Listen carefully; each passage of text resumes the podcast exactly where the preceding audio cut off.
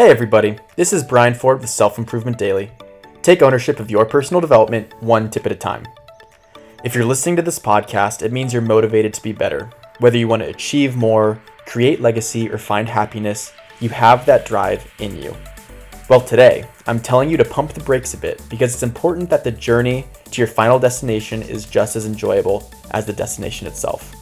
And you must not compromise your well being. Today's tip comes from blogging expert Leslie Samuel. Let's hear a bit from him as he reflects on a moment when he realized he was pushing himself too far. I was trying to do it all, right? Yeah. I was running the biology blog, I was running Become a Blogger, I, I was doing the PhD, I was doing the, the, the university professor thing, and everything was suffering. And then at a certain point, it all came to the tipping point when I realized this is too much. Mm. And I just had to come to that realization. I messed up many times in terms of that balance, that work-life balance that that everybody seems to talk about but no one ever really seems to fully fully reach.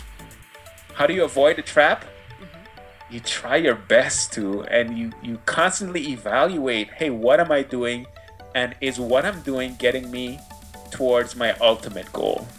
And if it's not, then it's time to reevaluate. In another section of the podcast, Leslie goes on to talk about how after he realized and corrected his ways, he found more time to be with his son and to do some of the things that he really enjoyed but was neglecting. We all have something that we want to give more attention to. Maybe today is the day we start doing it.